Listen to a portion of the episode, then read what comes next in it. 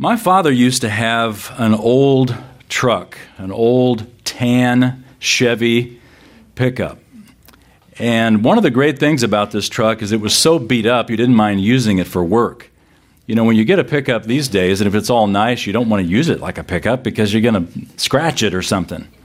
Well, this pickup was past the worry point. It was a work truck, and it worked great, except it had one thing that was wrong with it the gas gauge didn't work. Gas gauge didn't work. Uh, well, it, it said it, the, the, the gauge read almost empty. It was like right above E. And you could have a full tank, it read almost empty. Half a tank, almost empty. The only time it was accurate is when it was almost empty. And then as it, as it emptied, it would scoot over to empty. So it only worked, you know, the last like 5% of the gas gauge, and you never knew. You were just sort of gauging. You was like, well, probably feels about like probably ought to get some gas. So there was a few times that I, you know, drove into the gas station on a prayer because, you know, as soon as it, it scoots over to empty. And I've never forgotten that old truck because it has, it reminded me of uh, an attitude in life that is very, very easy for us to have. You can have a full tank, but you can view, the gauge will tell you that you're empty or almost empty. And one thing more than anything takes that wire and breaks it between the reality of what's in your tank and the gauge by which you determine what's in your tank and that's bitterness. Bitterness can drain our relationships, it can dry up our relationship with God. It can take a healthy, balanced perspective and it can twist it out of proportion. It can show something that's reality and flip it, and, sh- and you will see something that is true, but you won't interpret it as true. You'll have a full tank, but you'll see that life is empty.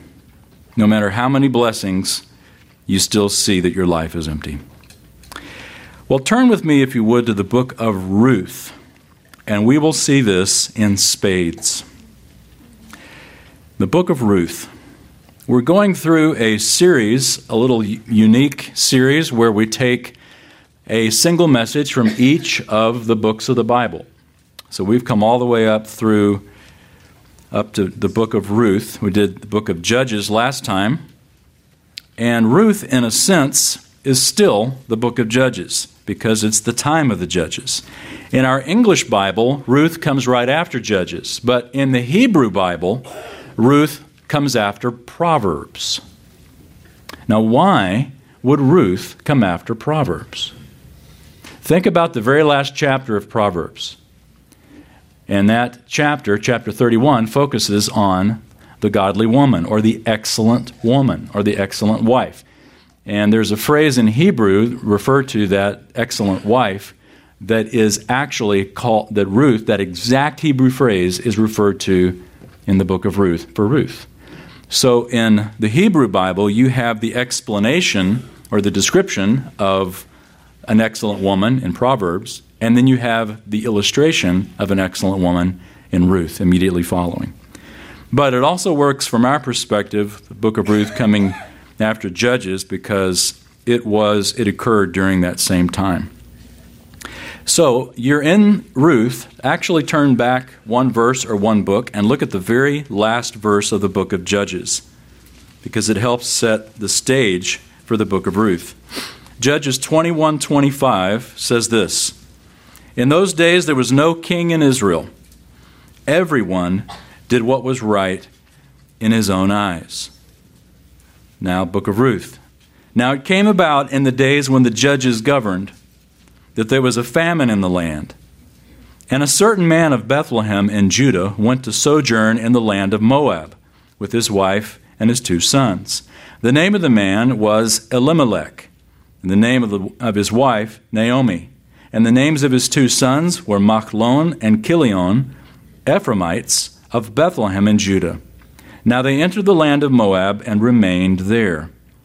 Then Elimelech, Naomi's husband, died, and she was left with her two sons. They took for themselves Moabite women as wives. The name of the one was Orpah, and the name of the other Ruth. And they lived there about ten years. Then both Machlon and Chilion also died, and the woman was bereft of her two children and her husband.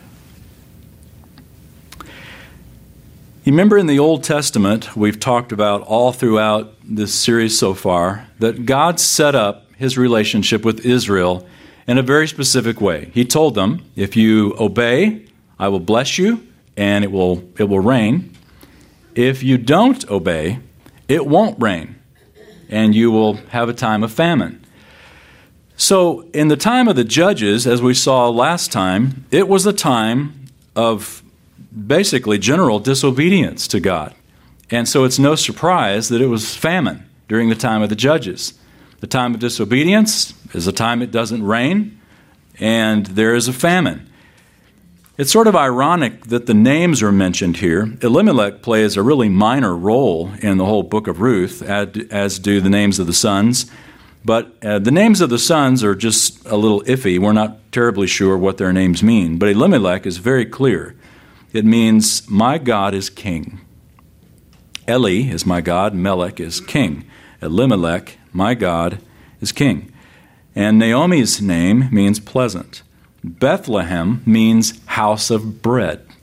And so you have these ironies here in these names, where you have a famine in the land and you have a famine in the house of bread. And then you have a man whose name, whose name means my God is king, leaving the land of Israel to go sojourn in a foreign land. And of course, it's, the, the situation is anything but pleasant. Naomi's name. They left in order to survive, and the irony is they died. They left the promised land, the land that God had given them, and they went instead and lived in a foreign land which, which, which would not have been uh, what the Lord would want them to do. Plus, the sons married Moabite women. Again, remember, this is the time of the judges. This is the time where everybody does what's right in their own eyes, where the Word of God is just sort of, you know, it, it's, it's convenient if it happens to be what I want to do, but the reality is the Word of God's not the ultimate filter through which I make my decisions. I make my decisions what's right in my eyes, not what's right in the eyes of God. And this family illustrates the typical mindset in the time of the judges. They left in order to live, and ironically, both the, the father and the two sons perish. And for a woman during that time, this was terrible. She would be ultimately left destitute. She is, uh, she's left all alone with her two daughters in law. And so it piles up on Naomi. But then something happens a ray of hope. Look at verse 6. Then she arose with her daughters in law that she might return from the land of Moab, for she had heard in the land of Moab that the Lord had visited his people in giving them food. So she departed from the place where she was, and her two daughters in law with her, and they went on the way to return to the land of Judah. And Naomi said to her two daughters in law, Go, return, each of you, to her mother's house. May the Lord deal kindly with you as you have dealt with the dead and with me. May the Lord grant that you find rest, each in the house of her husband. Then she kissed them, and they lifted up their voices and wept. And they said to her, No, but we will surely return with you to your people. But Naomi said, Return, my daughters. Why should you go with me? Have I yet sons in my womb that they may be your husbands? Return, my daughters, go, for I am too old to have a husband. If I said I have hope, and even if I should have a husband tonight and also bear sons, would you therefore wait until they were grown? Would you therefore refrain from marrying? No, my daughters, for it's harder for me than for you. For the hand of the Lord has gone forth against me. So apparently, there's some kind of national repentance. We don't know exactly what judge was, was occurring during this time of the book of Ruth.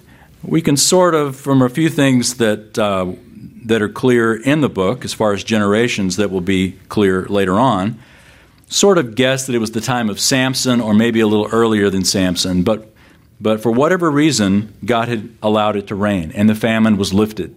And here Naomi finds herself in a foreign land, realizing that she needs to go back to Bethlehem, back to the house of bread, where she belongs. So she gets up to leave, and her daughters in law, uh, out of respect and out of what would have been propriety, say that they'll go with her.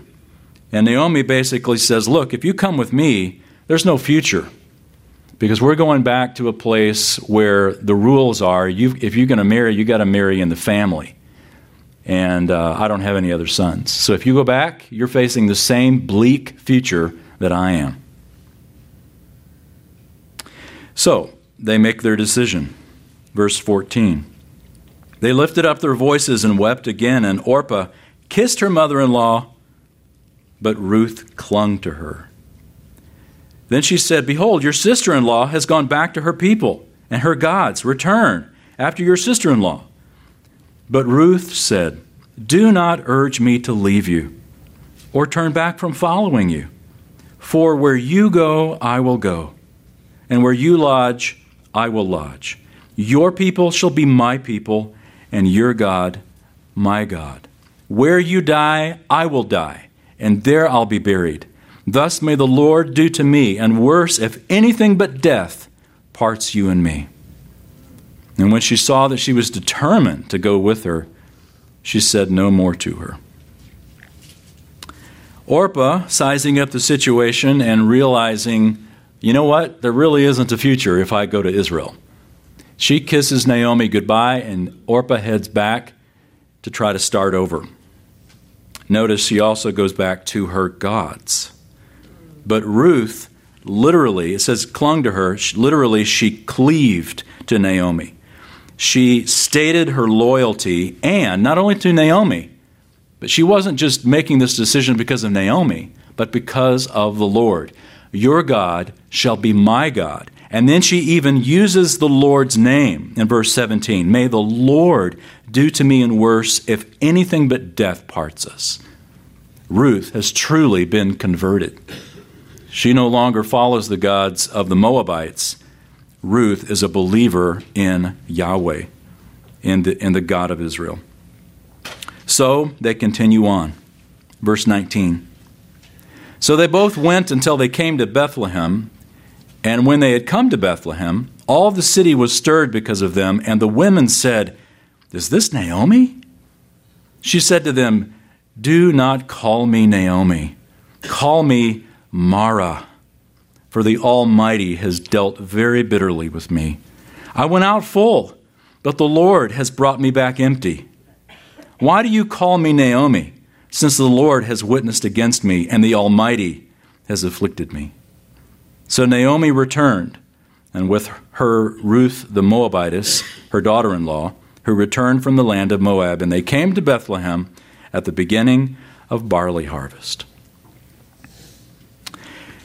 Notice Naomi's perspective here. She says very clearly, I've come back empty.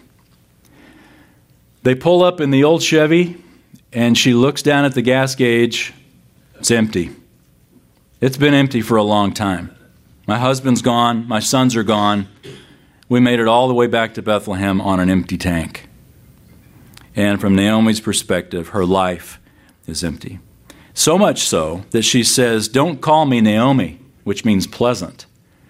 She says, Call me Mara, which means bitter. Just call me bitter.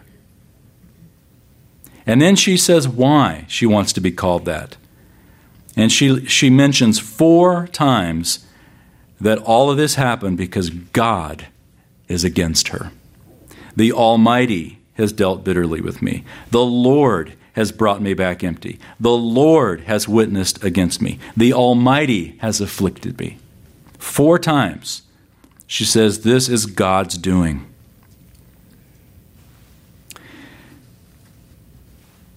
You know, when you look at life through the gas gauge or through the gauge that says it's empty, that life has dealt you a raw deal, and as a result of that, you see your life is empty, God's the first person we point at.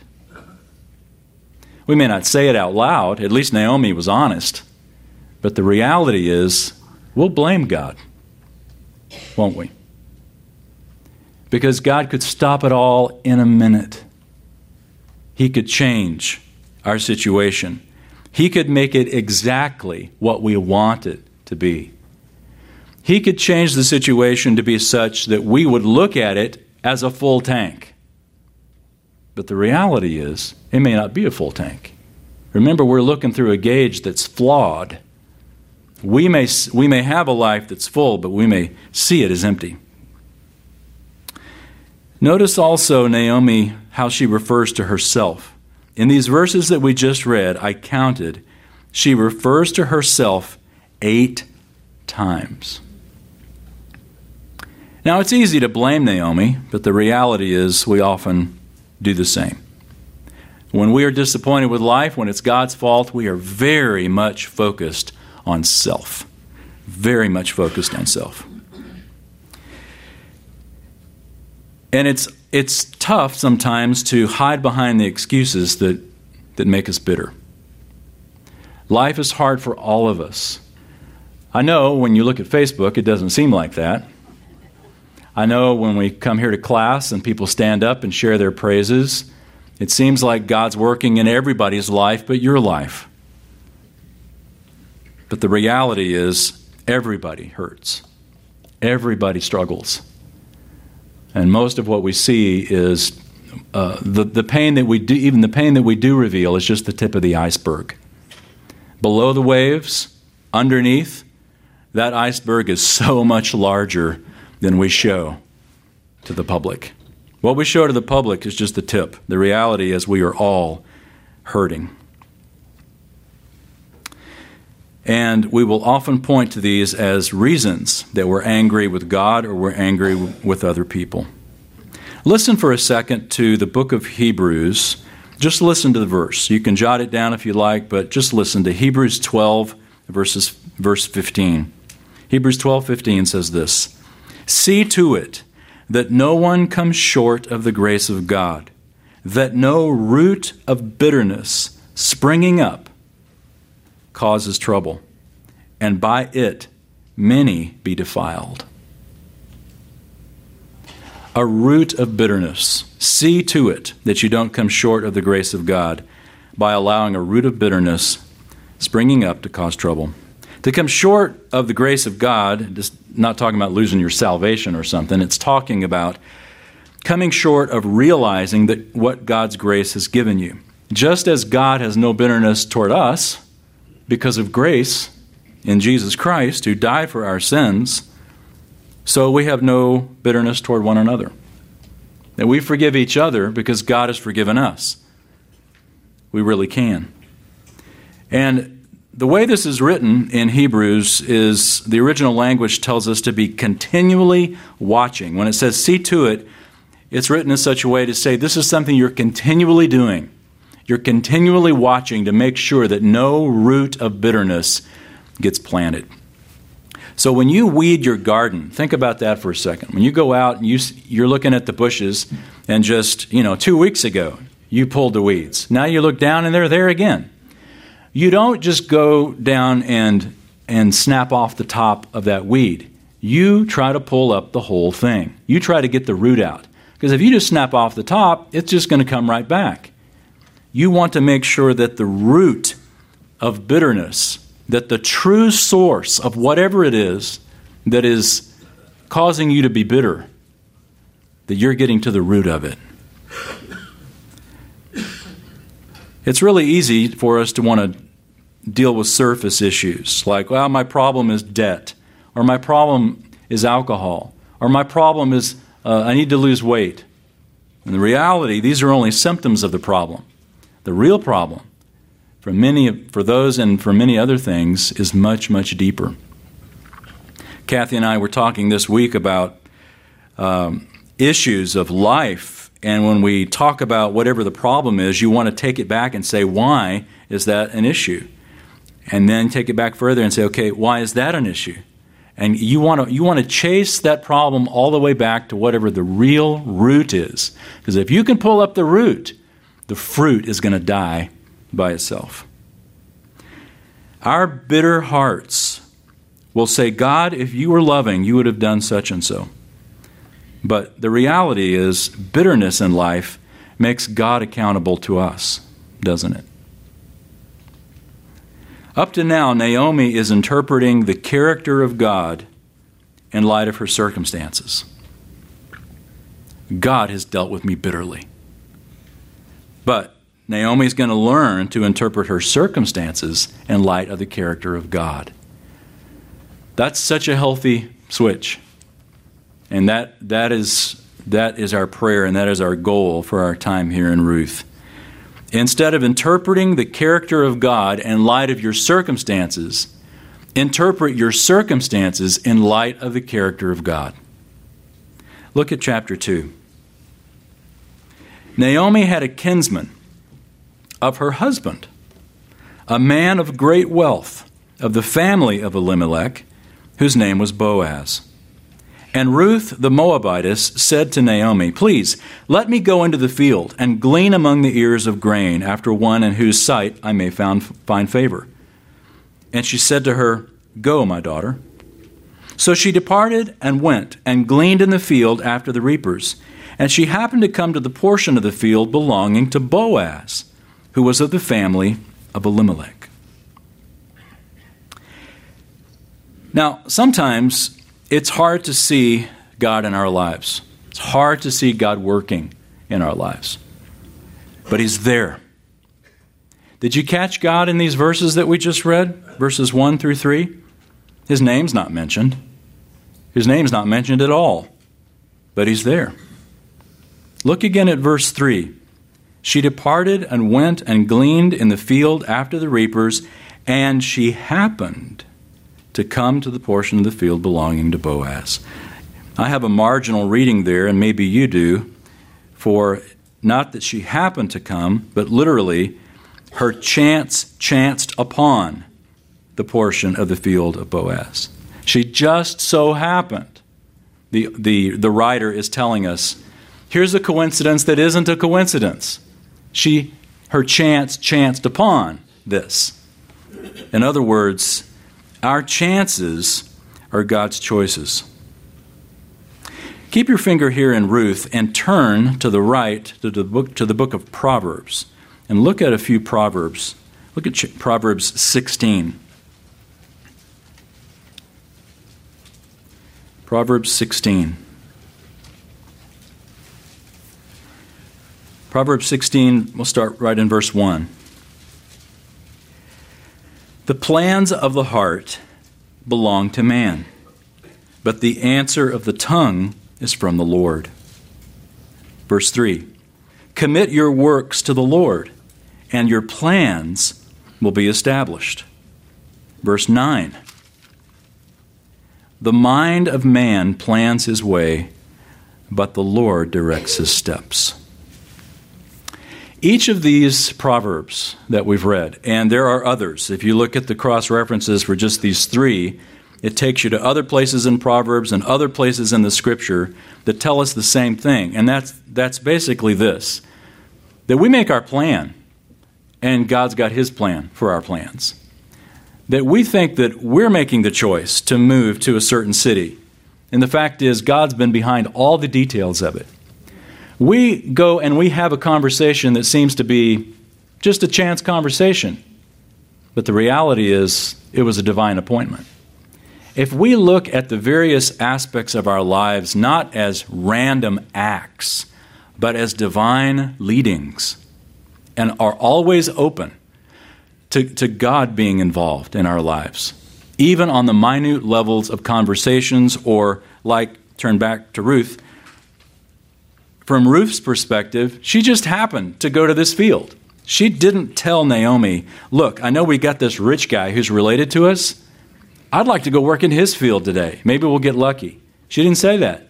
She said, Let me just go and glean after someone in whom I find favor. And she happened to come to the portion of the field belonging to Boaz. She didn't know that, but God knew that. God led her. Our so called chances are really God's choices. Our plans and the will of God in our lives are not mutually exclusive. I've seen this happen a number of times in my life. I uh, played guitar when I was a kid. I still play guitar, but I was really into it when I was a teenager, so much so that I decided that I would major in it and did major in it at the University of North Texas. God used that not just to help me learn to play the guitar, but because coming up here, He opened up a wide door for things that I wouldn't have been exposed to otherwise. I just happened to choose North Texas State University. The reality is, God was cho- choosing Denton because in Denton, I would meet people that He would powerfully use to change my life, not the least of which, 30 years ago, meeting my wife in Denton. But also, I met a friend, just so happened that I looked over in, in uh, class one day, and this friend had a Michael W. Smith tape.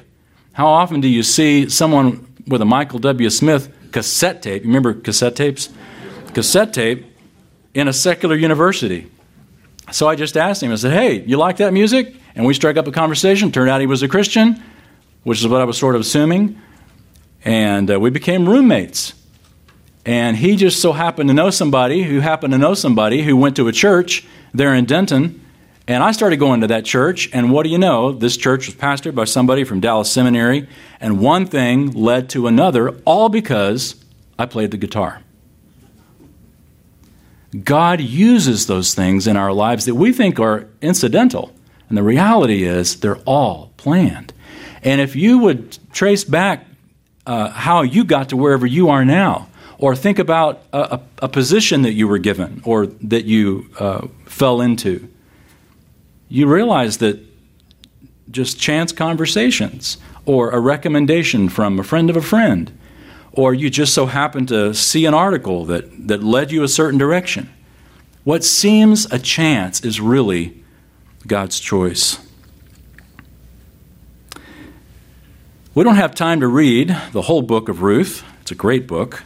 It, uh, I hope that you're sufficiently hooked to read the details of the rest of chapter 2, and especially the wonderful, very intimate conversation in chapter 3, including chapter 3, verse 11, where Ruth is called a woman of excellence. That's the exact same Hebrew phrase referred to in Proverbs 31. But I'll, uh, I'll give you a spoiler about uh, Ruth. Lord works it out to where she marries Boaz. And it's a wonderful way in which he does it, and there's some wonderful tension involved because initially Boaz isn't the first in line to potentially marry Ruth. So there's some tension whether or not that's going to happen. Boy, what a great movie this would make. And uh, it makes a great story because it's how our lives are lived. We get to a point where we think, oh, this is too good to be true. Turns out it is too good to be true because there's something that stands in the way. And then God works it out in His time. But look at chapter 4, and let's read the last few verses here, starting at verse 13. God provides a way for Boaz and Ruth to get married, and all of a sudden, from Naomi's perspective, the destitution, the hopelessness, the barrenness, the frustration, the futility, the emptiness that she felt was now, she discovers, a waste of time and emotional energy. Chapter 4, verse 13. Oh, that's chapter 3. That's a good one too, but we won't read that. Chapter 4, verse 13. Boaz took Ruth, and she became his wife. And he went into her, and the Lord enabled her to conceive, and she gave birth to a son. Then the women said to Naomi, Blessed is the Lord, who has not left you without a redeemer today, and may his name become famous in Israel. may he also be to you a restorer of life and a sustainer of your old age. For your daughter in law, who loves you and is better to you than seven sons, has given birth to him. I love those verses because uh, one of the most interesting contrasts of the whole book is in these verses we just read, where they describe Ruth as one who is better to her than seven sons. How many sons did she lose? Two. She said, I, I, I went out full and I've come back empty. Now, Ruth is standing there when she says, I've come back empty. How do you think Ruth felt? Empty? What about me? Turns out she didn't come back empty. She came back with one who was better than seven sons. So often, this is what God will do if we will just wait on His timing. He will give us a perspective where we have looked at life and see, and see life that I'm empty, and the reality is, no, your tank is full. But you're just viewing it from a perspective that's different, viewing it from a perspective that life is empty. Here's a principle, and it is a principle that really requires faith because we don't see it yet. And here it is Realize that your present emptiness may prove to be God's greater blessing. That was true for Naomi. It was true for Ruth. And it's true for us. Your present emptiness may prove to be God's greater blessing. Sometimes God withholding what we really want may actually be God giving us more than we could ever imagine. That takes faith, doesn't it? It really does. Well, look, it gets even better. Verse 16 Naomi took the child and laid him in her lap and became his nurse.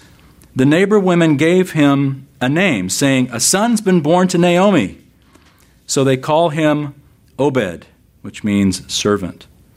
He is the father of Jesse, the father of, well, look at that, David. Ruth was David's great grandmother. King David. Now, all of a sudden, we understand why this wonderful little story of Ruth is in the Bible. And it gives a perspective that really helps as well regarding realizing your present emptiness may prove to be God's greater blessing. Naomi and Ruth had no idea that they were about to have a family that would uh, give birth to the greatest king that Israel had, had ever or would ever see. They had no idea. And it's debatable in some sense where you've got, I mean, even Ruth was the great grandmother of David, and Naomi would be another generation beyond that. So Naomi very likely didn't even see David. Didn't even realize David. We're not even sure if Ruth did. She's not mentioned again after this book.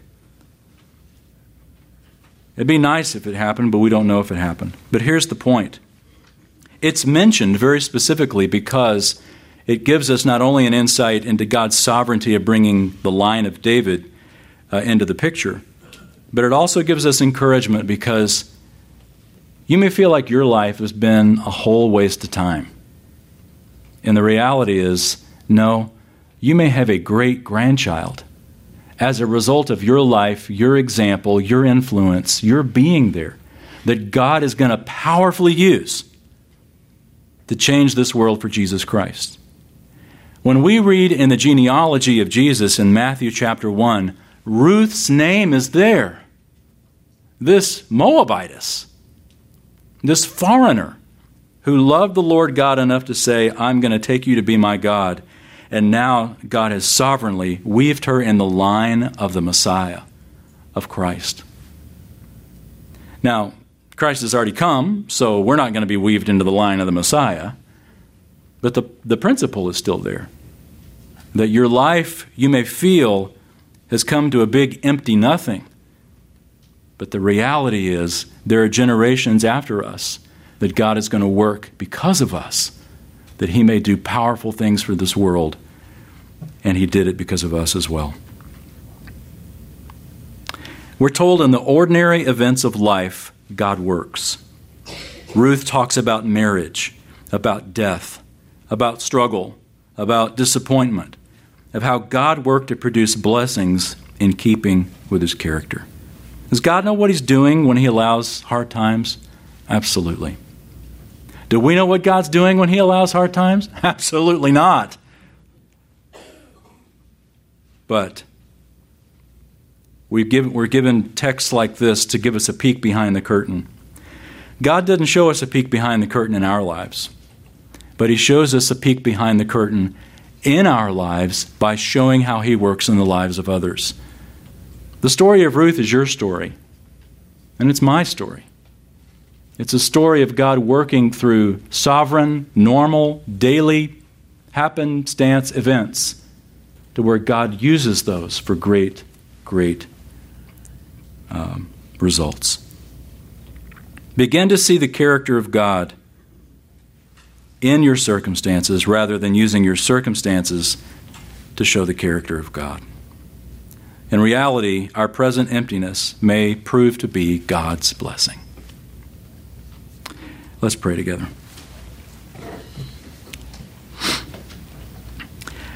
Thank you, Father, for the great faith of this young woman, Ruth. What a hero she is to us. Not just because she was the great grandmother of King David, but because she loved you enough and loved Naomi enough that she would literally surrender her life and give her life and her future in devotion to you. Father, we find ourselves in situations like Ruth, like Naomi, where if we were to evaluate your love for us based on the circumstances we see right now, we would say that you have dealt very bitterly with us, and our life is a big empty gas tank. But the reality is, it's so different. It was different for Naomi and Ruth, and it's different for us. It's just going to take time for your sovereignty to show how wonderful your plan is so far greater than we could ever imagine. So give us the faith that we need in our daily struggles to trust you beyond the immediate demand that we have for seeing results here and now. And give us a faith that goes beyond even our life to the life of our children and grandchildren or our friends, those whom we impact for the kingdom of God. We don't have to see the results to believe you. We simply walk with you by faith, and we trust that you are working out those results. Strengthen us along the way. You've done it today through Ruth. We pray that you do it also through the lives of other people, that you give us strength to wait on you, to trust you. And one day, when we stand before you in glory to see how it's all unraveled, how it's all come together, that we will give praise because of the wonderful things you've done in a life that we thought was an empty life. As Paul wrote, we continue, we conclude our prayer. To him who is able to do exceedingly abundantly beyond all that we ask or think, according to the power that works within us, to him be the glory in the church and in Christ Jesus to all generations forever and ever. Amen.